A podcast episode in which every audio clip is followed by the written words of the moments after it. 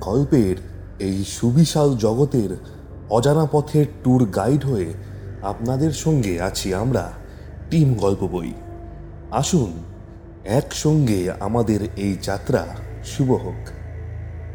আজ আপনাদের জন্য থাকছে শরদিন্দু বন্দ্যোপাধ্যায়ের রাতের অতিথি। লেখক হিসাবে শরদিন্দু বন্দ্যোপাধ্যায়ের প্রথম আত্মপ্রকাশ ঘটে যখন তার কুড়ি বছর বয়স ছিল। বাঙালি পাঠকগণের মনে তিনি চিরস্মরণীয় হয়ে আছেন তার অমর সৃষ্টি সত্যান্বেষী বোমকেশ বক্সির জন্য। বোমকেশের আত্মপ্রকাশ ঘটে উনিশশো বত্রিশ সালে তার সত্যান্বেষী গল্পের মাধ্যমে। তার সৃষ্ট উল্লেখযোগ্য রচনার মধ্যে, কাদের মন্দিরা, তুমি সন্ধ্যার মেঘ তুঙ্গভদ্রার তীরে, বাঙালি পাঠককুদের মনে আজও চিরস্মরণীয় হয়ে আছে। আজকের গল্পটি আমরা সংগ্রহ করেছি আনন্দ পাবলিশার্স থেকে প্রকাশিত শরদিন্দু বন্দ্যোপাধ্যায় অমনিবাস চতুর্থ খণ্ড থেকে। শুরু হচ্ছে রাতের অতিথি।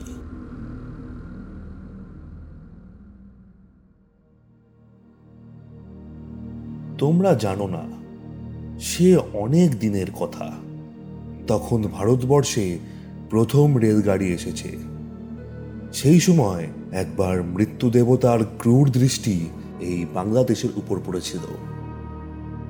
দেয়ালির সময় যেমন পোকা মরে, তেমনি মানুষ মরে দেশ একেবারে শ্মশান হয়ে উঠেছিল। নির্জিত নিস্তেজ জাতির উপর বিধাতার এই ক্রোধ যে মহামারী রূপ ধরে দেখা দেবে এ কেউ কল্পনা করতে পারেনি। শুধু পশ্চিম বাংলায় গঙ্গার ধারের একটি গ্রামে একজন লোক তার ইশারা পেয়েছিল।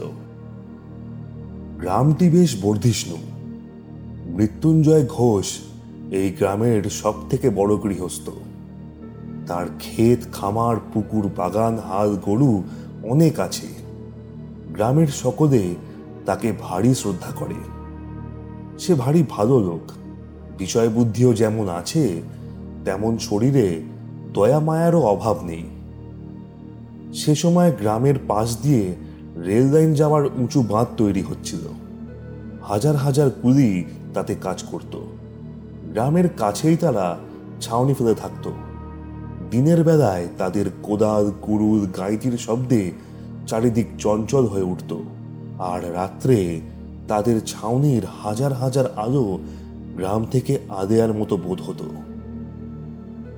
গ্রামের লোকেরা হাঁ করে তাদের কাজ দেখত আর ভাবত, না জানি এসব কি হচ্ছে।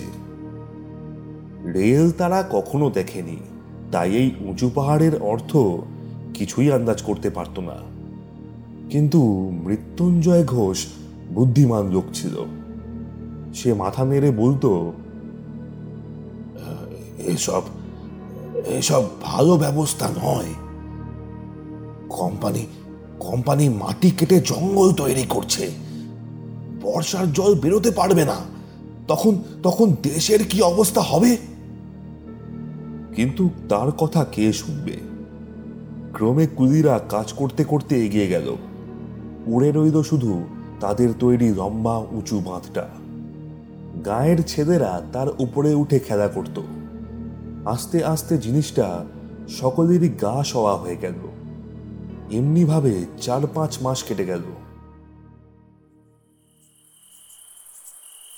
বৈশাখ মাসে একদিন সন্ধ্যার পর মৃত্যুঞ্জয় নিজের চণ্ডী মণ্ডপে বসে থেলো হুকোয় তামাক খাচ্ছিল আর ঝিমোচ্ছিল। এক মটর প্রমাণ আফিম খাওয়া তার অভ্যাস ছিল। তার উপর হুকোর মৃদুমন্দ টান দিতে দিতে মৌতাত বেশ জমে এসেছিল।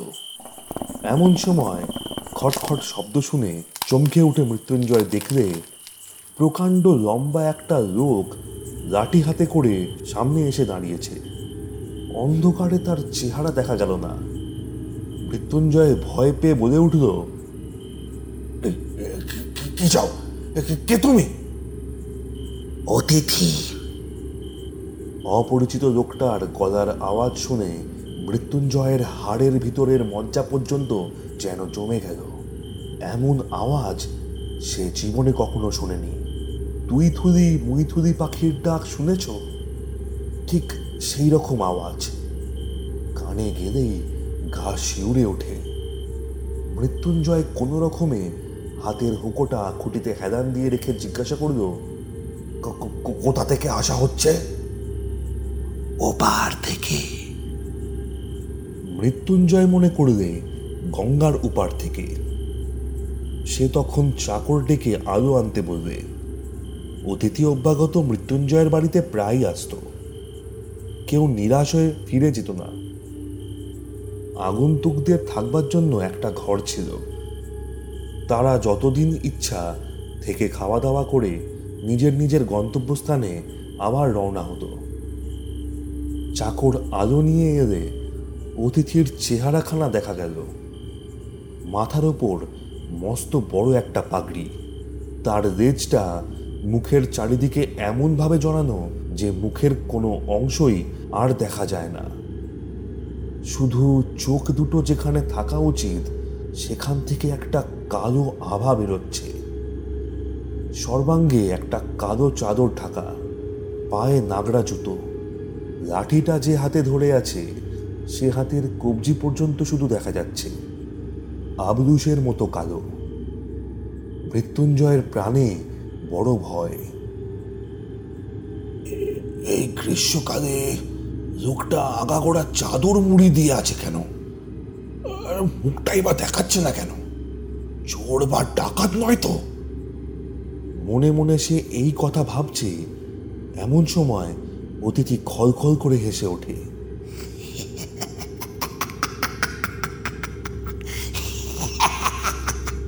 হাসি শুনে মৃত্যুঞ্জয় চমকে উঠে বলে তা- বেশ তা বেশ।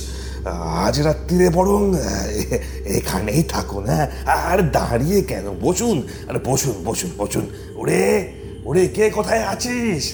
ওরে হাত মুখ ধোবার জলটা এনে দে। কোনো দরকার নেই। আলোটা নিয়ে যেতে বলুন। চাকর আলো নিয়ে চলে গেলে অন্ধকারে লোকটা মৃত্যুঞ্জয়ের পাশে এসে বসল। মৃত্যুঞ্জয়ের গা ছমছম করতে লাগল। কিন্তু সে ভাব প্রকাশ না করে সে মুখে বলল, আপনার কোথায় যাওয়া হবে? পূবের দিকে যাচ্ছি। তারপর দুজনে আবার অনেকক্ষণ চুপচাপ। এই বৈশাখ মাসের গরমেও মৃত্যুঞ্জয়ের একটু শীত শীত করতে লাগল। হুকোয় বড় বড় গোটা কয়েক টান দিয়ে সে জিজ্ঞাসা করল আচ্ছা তামাক ইচ্ছে করবেন কি? আনিয়ে দেব? আবার সেই খলখল হাসি। আগন্তুক বললে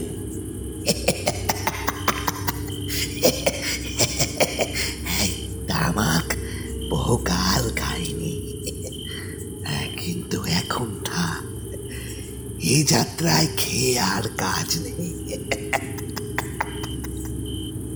এতক্ষণে মৃত্যুঞ্জয়ের মনে পড়ল যে আগন্তুকের তো নামই জানা হয়নি। সে বললে আচ্ছা ও মশাইয়ের নামটা কি? অতিথি হঠাৎ উঠে দাঁড়াল। অন্ধকারে মনে হলো যেন তার চোখ দিয়ে কালো আগুন বেরোচ্ছে। সে বললে অত খবরে দরকার কি? যা বলেছি তাই যথেষ্ট। এখন আমি কোথায় শোবো দেখিয়ে দাও। অনেক দূর থেকে এসেছি, ক্লান্তি বোধ হচ্ছে। অতিথির এই রূঢ় কথায় মৃত্যুঞ্জয়ের রাগও হলো, আবার ভয়ও হলো। একবার ভাবলে, হয়তো কোনো রাজা রাজরা গোছের বড় লোক ছদ্মবেশে ঘুরে বেড়াচ্ছে? তাই হয়তো পরিচয় দিতে চায় না। যা হোক সে বললে কিন্তু আহার আদি করবেন না? না। আমার পেটের খিদে তোমরা মেটাতে পারবে না। আবার যখন আসব তখন হবে। অতিথির কথার মানে মৃত্যুঞ্জয় কিছুই বুঝতে পারল না। কিন্তু তবুও বাড়িতে অভুক্ত অতিথি থাকলে গৃহস্থের অকল্যাণ হয় যে। তাই সে আবার বললে কিন্তু অনেক দূর থেকে আসছেন বললেন যে, ক্লান্ত তো হয়ে গেছেন, একটু আহার করে শুলে হতো না?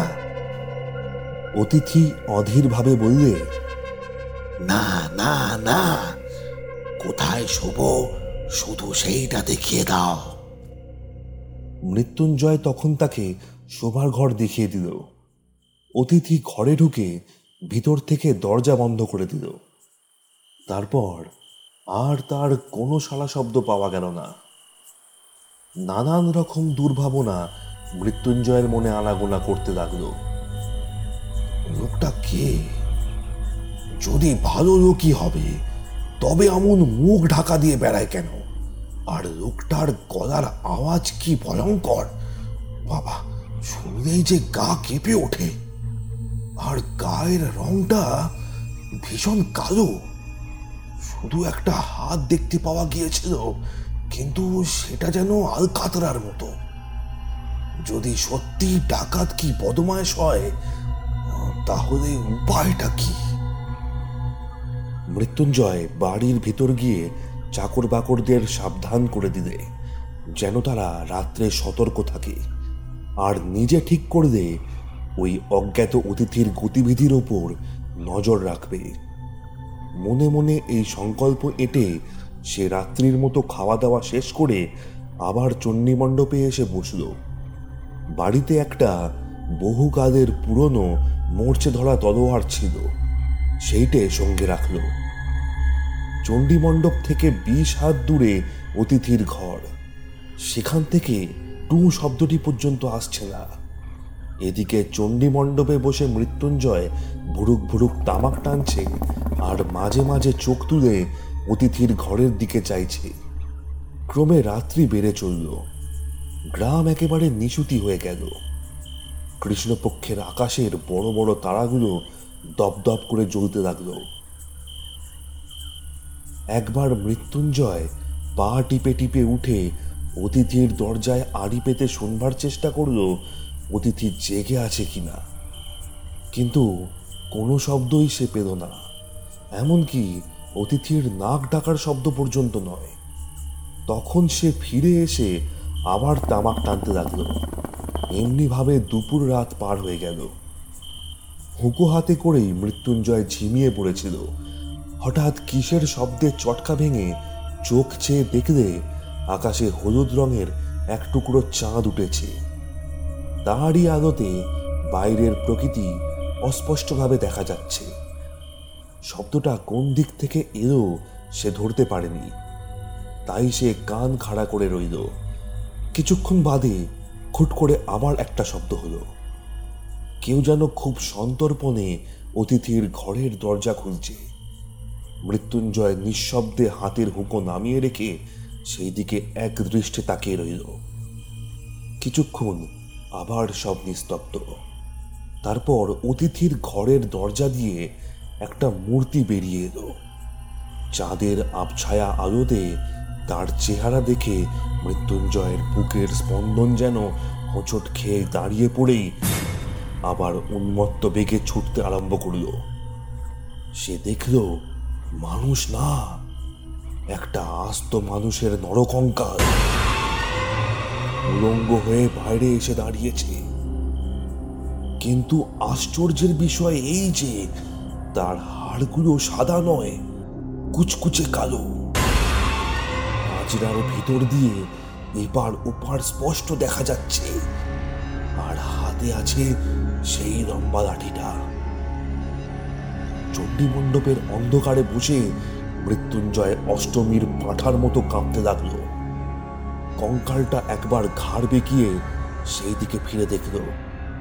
তার মাংসহীন মুখে সারি সারি দাঁতগুলো চাঁদের আলোয় বিকট হাসির মতো মনে হলো। তারপর সে উঠান পার হয়ে বেরিয়ে চলে গেল। তার মূর্তিটা বাইরে মিলিয়ে যেতেই মৃত্যুঞ্জয় ধর্মর করে উঠে দাঁড়াল। চেঁচামেচি করে লোকজন জড়ো করবার ক্ষমতা তার এখন ছিল না। গলা শুকিয়ে একেবারে কাঠ হয়ে গিয়েছিল। কিন্তু এই কঙ্কালটা কোথায় গেল? জানবার অদম্য কৌতূহল তাকে পেয়ে বসল। ভয়ে হাত পা পেটের মধ্যে ঢুকে যাচ্ছে, অথচ কঙ্কাদের পিছন পিছন যাবার ইচ্ছা এ এক আশ্চর্য মনের অবস্থা।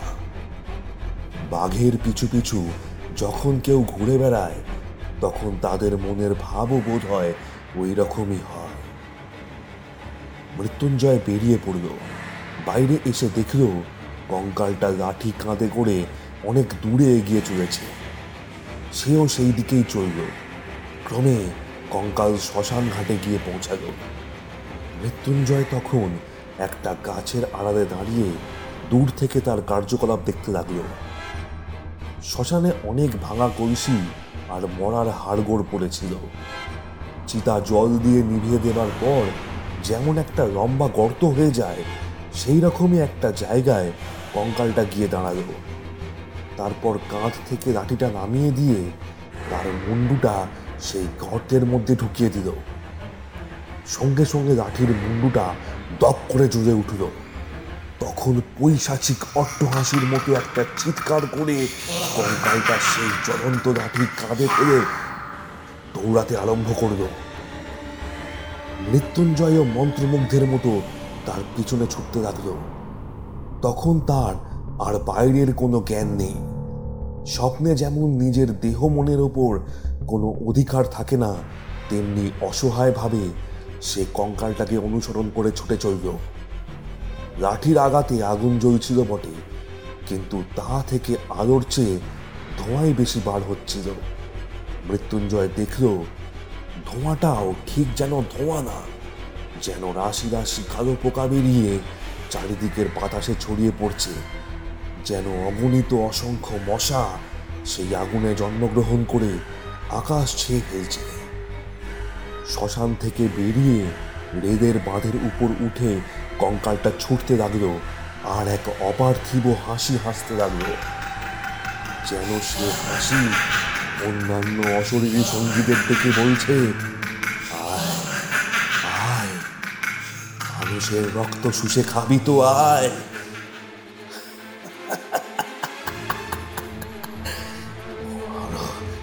বড় মজা।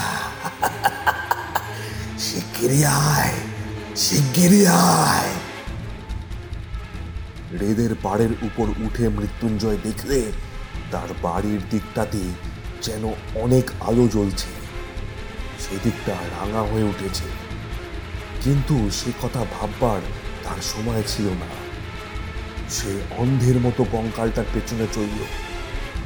কঙ্কাল সমস্ত গ্রামটাকে একবার প্রদক্ষিণ করল। তারপর মৃত্যুঞ্জয়ের বাড়ির কাছে এসে থমকে দাঁড়িয়ে পড়ল। মৃত্যুঞ্জয়ের বাড়িতে আগুন লেগেছে। সমস্ত বাড়িখানা দাউ দাউ করে চলছে কঙ্কাল তার হাতের জ্বলন্ত লাঠিটা সেই আগুনের মধ্যে ফেলে দিল। তারপর হঠাৎ গিয়ে মৃত্যুঞ্জয়ের একদম সামনে গিয়ে দাঁড়াল। মৃত্যুঞ্জয়ের প্রাণে আর তখন কোনো ভয় ছিল না। সে কঙ্কালটাকে জিজ্ঞাসা করল, কে তুমি? কোথা থেকে আসছো? কঙ্কাল খল খল করে হেসে বলল,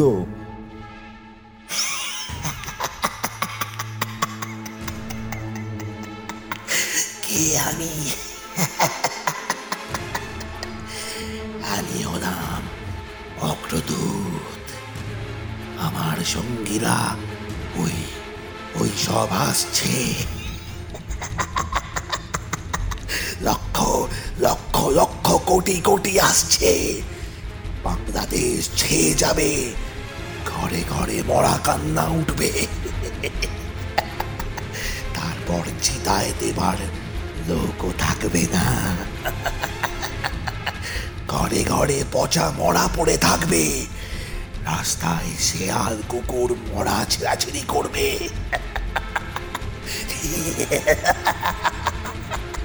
আসছে, তারা আসছে। আমি যাই। আমিও যাই। এগিয়ে চলি। এই পর্যন্ত বলে কঙ্কাল যেন হঠাৎ হাওয়ায় মিলিয়ে গেল। পূব দিক তখন ফর্সা হয়ে আসছে। মৃত্যুঞ্জয় সেই দিকে তাকিয়ে দেখল। মনে হলো যেন ধোঁয়ার মতো প্রকাণ্ড এক ঝাঁক মশাকে সঙ্গে করে নিয়ে লম্বা লম্বা পা ফেলে কঙ্কালটা পূব দিকে এগিয়ে চলছে। এতক্ষণ পরে সে অজ্ঞান হয়ে পড়ে গেল।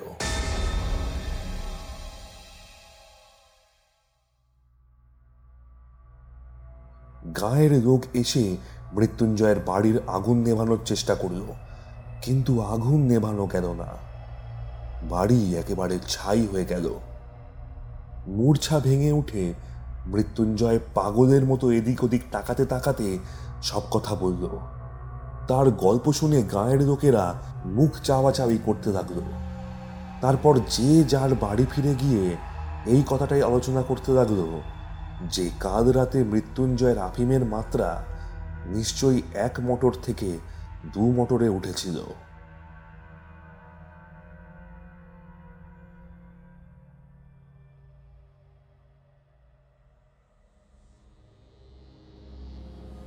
এতক্ষণ শুনছিলেন রাতের অতিথি।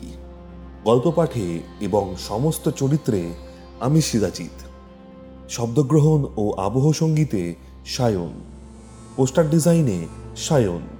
সমগ্র পরিকল্পনা এবং পরিচালনায় টিম গল্প বই।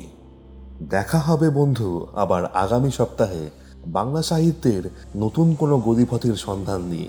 Till then please do like share and please, please subscribe.